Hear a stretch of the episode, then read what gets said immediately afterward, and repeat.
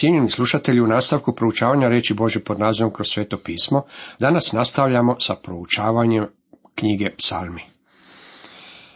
Najprije pogledajmo što nam donosi 105. psalam. Tema ovom psalmu glasi povijesni psalmi. Psalam 105. je pjesma Bogu u povijesti od Abrahama do Mojsija. Pouzdano znam da ga je napisao David zbog toga što je prvi dio ovog psalma jednak tekstu u prvoj ljetopisu 16. poglavlju od 8. do 22. redka gdje se govori o događaju kada je David donio kovčeg saveza u Jeruzalem. Ovaj psalam je recitiranje Izraelove povijesti. Započinje riječima. Hvalite Jahvu, prizivajte mu ime, navješćujte među narodima djela njegova. Pjevajte mu, svirajte mu, pripovjedajte sva njegova čudesa. Dičite se svetim imenom njegovim, neka se raduje srce onih što traže Jahvu. Tražite Jahvu i njegovu snagu, tražite svakda njegovo lice. Sjetite se čudesa koja učini njegovih čuda i sudova usta njegovih. Vraća se u povijest i počinje s Abrahamovim potomcima i savezom kojeg je Bog sklopio sa Abrahamom, Izakom i Jakovom. Zatim ih slijedi dalje preko Josipa i sve do Egipatske zemlje. I dalje nastavlja, tad Izrael u Egipat uđe, Jakov došljak bjaše u Kamovoj zemlji. Zatim je njegov narod bio potlačen od strane Egipćana.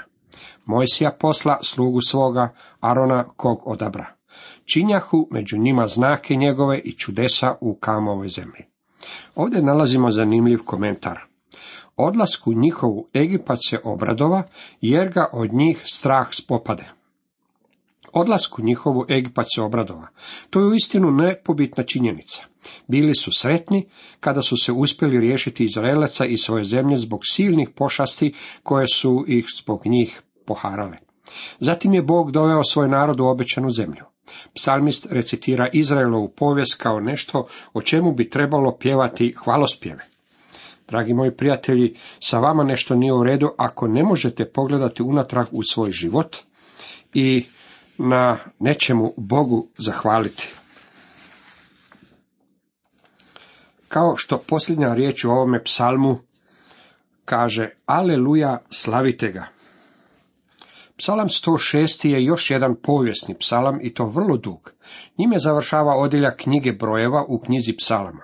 U tome psalmu pratimo Izraelove sinove na njihovom putovanju kroz pustinju. Psalam počinje, hvalite Jahvu jer je dobar, jer je vječna ljubav njegova. I ovaj psalam također govori o priznavanju grijeha. Skriješi smo, kao oci naši, čini smo bezakonje, bezbožno radismo.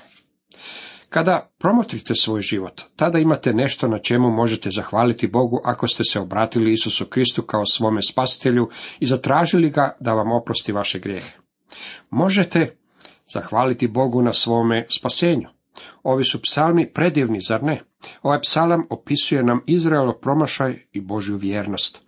Trebali bismo se zasititi ovim psalmima. Psalam 107. počinje odjeljak knjige ponovljenog zakona u knjizi psalama. Dr. Gablen dao je sljedeći komentar.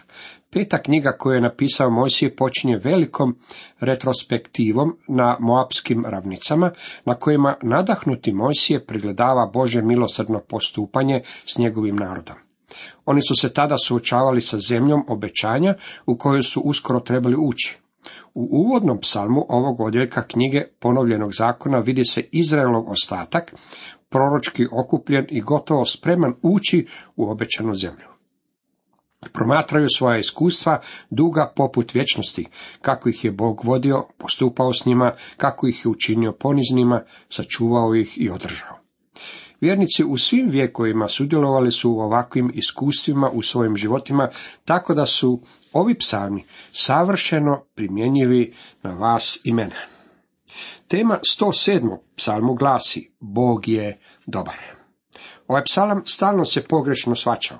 Mislim da je veliki komentator poput Mathev, Henrija, koji je imao uistinu predivne stvari za reći o ovome psalmu, promašio značenje jer nije vidio proročki aspekt ovog psalma. Nadam se da ste do sada uvidjeli duboko značenje u ovim psalmima kada ih se stavi u njihov prikladni kontekst.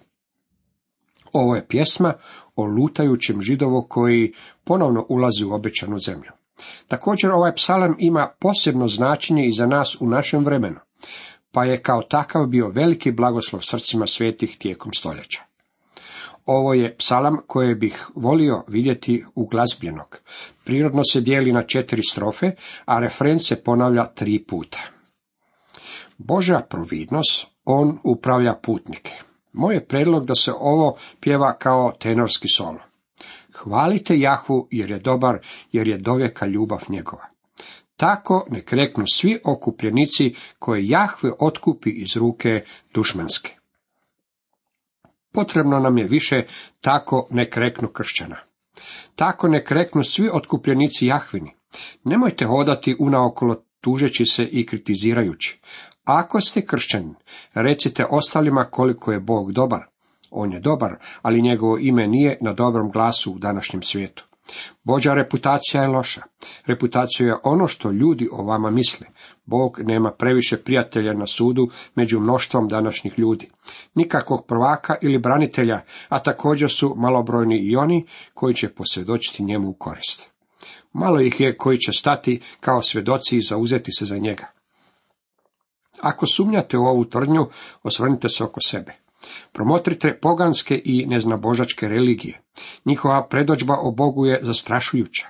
Oslikava ga se kao Boga koji će uništiti, a ne spasiti. Boga kojem je teško pristupiti i koji nije osobno zainteresiran za svoja stvorenja, niti ih ljubi. Prosječna osoba danas živi u zemlji koja ima vanjski sjaj civilizacije, modalitet obrazovanja s malo kršćanske kulture koje se smije kao klaunu. Njemu Bog nije osoba koju treba kultivirati. Njega se drži van domašaja ruke. Ne smatra ga se dobrim susjedom i njemu je vrlo teško udovoljiti. Većina ljudi misli o Bogu kao o nekoj vrsti policajca koji čeka iza ugla da ih uhvati u kakvoj nepodopštini. Jedna je djevojčica slučajno izrekla prosječno mišljenje o Bogu kada je recitirala biblijski stih i malo se pritom zabunila. Rekla je, ako je Bog za vas, onda ste vi protiv njega. Tako je razmišljanje mnogih ljudi. Ako će itko reći da je Bog dobar, onda bi to trebali biti Božji okupljenici. Bog je dobar, to nije aksijom, riječ je o predlogu koji je podložan dokazivanju. To nije kliše, niti kakav slogan. Ne radi se o propagandi, to je istina. Dalje čitamo i koje skupi iz svih zemalja s istoka i sa zapada, sa sjevera i s juga. Gospodin okuplja ljude sa istoka, zapada, sjevera i juga. Tko su oni? Bog govori o Izraelu. Lutah u pustinjom u samoći pustoj, puta ne nalazeć do naseljena grada. Gladni su bili, žeđu izmoreni, duša je klonula u njima. Tada zavapiše Jahvi u svojoj tjeskobi i on ih istrže iz svih revolja. Pravim ih putem povede da stignu ka gradu naseljeno. Sjetimo se da psalmom 107 počinje odjeljak knjige ponovljenog zakona u knjizi psalama i on odgovara knjizi ponovljenog zakona. Posljednjoj knjizi petoknjižja kojeg je napisao Mojsije. Ovaj odjeljak bavi se savršenstvom i slavljanjem Božje riječi. U ponovljenom zakonu, 28. poglavlju, od 64. i 65. redka, Bog je već rekao Izraelcima da će biti raspršeni zbog njihovih grijeha. Jahve će vas razbacati po svim narodima s kraja na kraj zemlje. Ondje ćeš iskazivati štovanje drugim bogovima, drvenim i kamenim, koji su bili nepoznati i tebi i tvojim ocima. Ali među tim narodima nećeš imati mira, ni tvome stopalo neće biti počivališta, nego će ti ondje Jahve dati srce uznemireno, oči utonule, dušu tjeskobno. Ovo je slika židova tijekom stoljeća kada su bili neposlušni Bogu i kada su bili istjerani iz svoje zemlje. Međutim, Bog će ih ponovno okupiti i ispuniti svoje obećanje da će ih učvrstiti u zemlji. To je predivna slika Božje providnosti u životima njegovog naroda. Također to govori i o meni. Bog je posegnuo duboko u pustinju ovog svijeta i spasio me. Učinit će to isto i za vas, ako to već nije učinio. To je veličanstvena slika Bože providnosti u životima njegovog drevnog naroda. Bog još nije gotov s izraelskim narodom. U stvari, Bog još nije gotov sa vama i nije gotov sa mnom. Ovaj odjeljak sadrži poruku za nas. U nastavku Božje oproštenje on izbavlja zatvorenike. Neka ovo bude sopranski solo. Ovaj odjeljak naime počinje visokom notom slavljenja. U stvari počinje ovim predivnim refrenom. Neka hvale Jahvu za dobrotu njegovu, za čudesa njegova sinovima ljudskim. Refren je na početku ovog odjeljka, a ne na njegovom kraju. Kako budemo prolazili kroz ovaj psalam, zapazit ćemo da Bog izbavlja zatvornike, a vidjet ćemo i sliku čovjeka u zatvoru. Psalam opisuje Izraela u vrijeme nevolje, u razdoblju velikih nevolja koje ima doći. Ako se čovjek u to vrijeme nalazi u zatvoru, Bog će ga izbaviti i vratiti natrag u zemlju. Sjetite se samo mnoštva ljudi koji su bili po zatvorima u Njemačkoj u vrijeme drugog svjetskog rata, ali mnogi među njima nisu izašli iz tih zatvora. Pitam se, koliki su se među njima sjetili ovog psalma u svojoj nevolji. Dalje nastavlja, u mraku sjeđahu i u tmini, sputani bijedom i gvožđima. Ovo je opis beznadnog zatvorenkovog stanja. I dalje, izvede ih iz tmina i mraka, raskide okove njihove. Neka hvale Jahvu za dobrotu njegovu, za čudesa njegova sinovima ljudskim. Jer razbi vrata mjedena i gvozdene polomi zasune. Sjetimo se kako je Bog izveo Šimona Petra iz zatvora, te kako je oslobodio Pavla i silu u noći. I nas je također izbavio iz zatvora grijeha. Te nam je Bog dao pomilovanje. Bog ima pomilovanja za svakoga, dragi moji prijatelji. Netko bi mogao reći, pa ako ima pomilovanja, zašto meni nije oprošteno? Čak i u današnjim zatvorima pomilovanje mora biti prihvaćeno. Sjećam se kada je dr. Hunter Rimmer pričao o slučaju u Americi kada je guverner Pensilvanije odobrio pomilovanje jednom zatvoreniku, ali ga ovaj nije želio prihvatiti. Zatvorski dužnosnici bili su u dilemi. Što učiniti s čovjekom koji je dobio pomilovanje, ali ga ne želi prihvatiti? Konačno, slučaj je dospio pred suca koji je rekao, čovjek će morati ostati u zatvoru. Čovjek mora prihvatiti pomilovanje prije nego što može biti slobodan. Gospodin ima oproštenje i za vas. U gospodinu Isusu Kristu imamo oproštenje grijeha i pomilovanje za našu nepravdu i naša bezakonja, ali to moramo prihvatiti. Jeste li već prihvatili svoje pomilovanje? Jeste li izbavljeni od grijeha i od kazne za grijeh? Ovaj psalam je predivna slika Božeg milosrđa, a pomislite samo kakvo će značenje imati za Izrael u budućnosti. Mnogi od njih nalazit će se po zatvorima, a Bog će ih izbaviti i vratiti natrag u njihovu zemlju. U nastavku Božja zaštita, on rastaće probleme. Ovo bi trebao bas solo dionica biti. I ona počinje istim refrenom neka hvale Jahvu za dobrotu njegovu, za čudesa njegova sinovima ljudskim. Dragi moji prijatelji, učinimo to. Nek prinose žrte zahvalnice i kličući nek dijela njegova kazuju. Bog želi da vi i ja prinosimo žrtve slavljenja i zahvalnosti kada dolazimo pred njega. Kao rezultat mi imamo žrtvenik s kojega nemaju pravo jesti oni što služe šatoru. Jer se tijela životinja čiju krv veliki svećenik unosi za grijeh u svetnju spaljuju izvan tabora. Zbog toga je i Isus, da bi posvetio narod svojom krvlju, trpio izvan vratiju. Stoga iziđimo k njemu izvan tabora, noseći njegovu sramotu, jer nemamo ovdje trajnoga grada, nego onaj budući tražimo. Po njemu dakle neprestance prinosimo žrtvu hvale Bogu, to jest plod usana što ispovjedaju ime njegovo, čitamo u Hebrejima 13. poglavlju od 10. do 15. redka. Ne morate čekati da odete u crkvu kako biste prinili Bogu žrtvu, to jest plod vaših usana, slavljenje Boga. Na čemu mu možete iskazati zahvalnost? možete mu zahvaliti na njegovoj zaštiti. On vas je doveo do današnjeg dana. U nastavku čitamo, oni koji lađama zaploviše morem, da po vodama silnim trguju. Oni vidješe dijela Jahvina, čudesa njegova na pučini. Posao mornara je u vrijeme pisanja ovog psalma bio vrlo opasan posao. Čovjek koji je odlazio na putovanje nije mogao biti pretjerano siguran hoće li se vratiti natrag ili neće. Bio je više potaknut predavati se Bogu od ljudi koji se u današnje vrijeme ukrcavaju na velike brodove ili zrakoplove. Mnogi ljudi tome uopće ne pridaju nimalo važnosti ili usvajaju filozofiju fatalizmu, pa vjeruju kako je njihov dan za umiranje unaprijed utvrđen.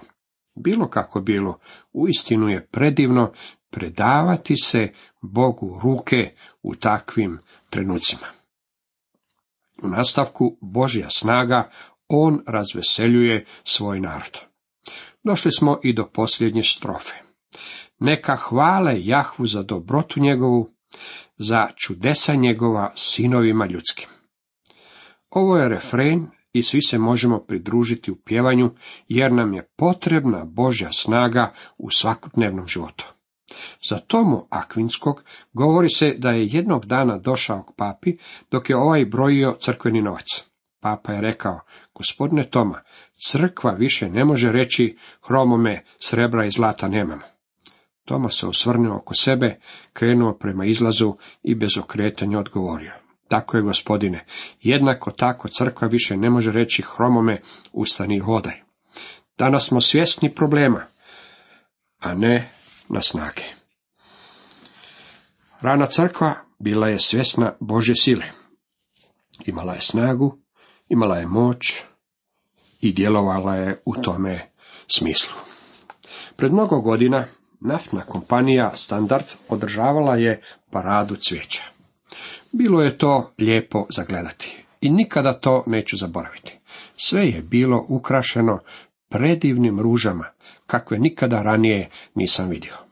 U samoj sredini parade jedno je vozilo ostalo bez goriva, pa su ga morali odvući na stranu. Svi su se smijali jer je vozilo naftne kompanije posljednje trebalo ostati bez goriva. U njemu je svakako trebalo biti goriva i to dovoljno za cijelu paradu. Ali je netko zaboravio napuniti spremnik i dogodila se neskoda. Dok sam promatrao bespomoćno vozilo i vidio sve kako se smiju, sažalio sam se nad time jer me to podsjetilo na današnju crkvu. Mi smo predivni, ukrašeni predivnim zgradama, programima, bogosluženjima i našom promičbom, ali nemamo ni malo snage. Snaga je ono što je crkvi potrebno, a snaga je potrebna i svakom pojedinačnom vjerniku. Jedan od razloga zbog kojeg nam snaga nedostaje je taj što ne proslavljamo gospodina koliko bismo trebali.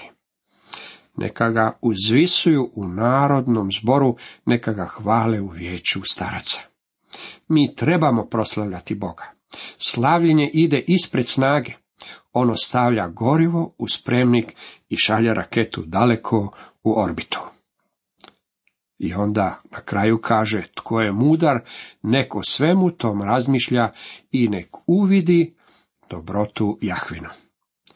Jedna je djevojčica definirala dobrotu. Rekla je, ako tražiš od majke komad kruha, s maslacem i ona ti to da, to je ljubasnost. Ali ako na to stavi i marmelade, bez da je tražiš, to je dobrota. Dragi moji prijatelji, Božja dobrota izljeva se po nama kojemu pripadamo. Cijenjeni slušatelji, toliko za danas.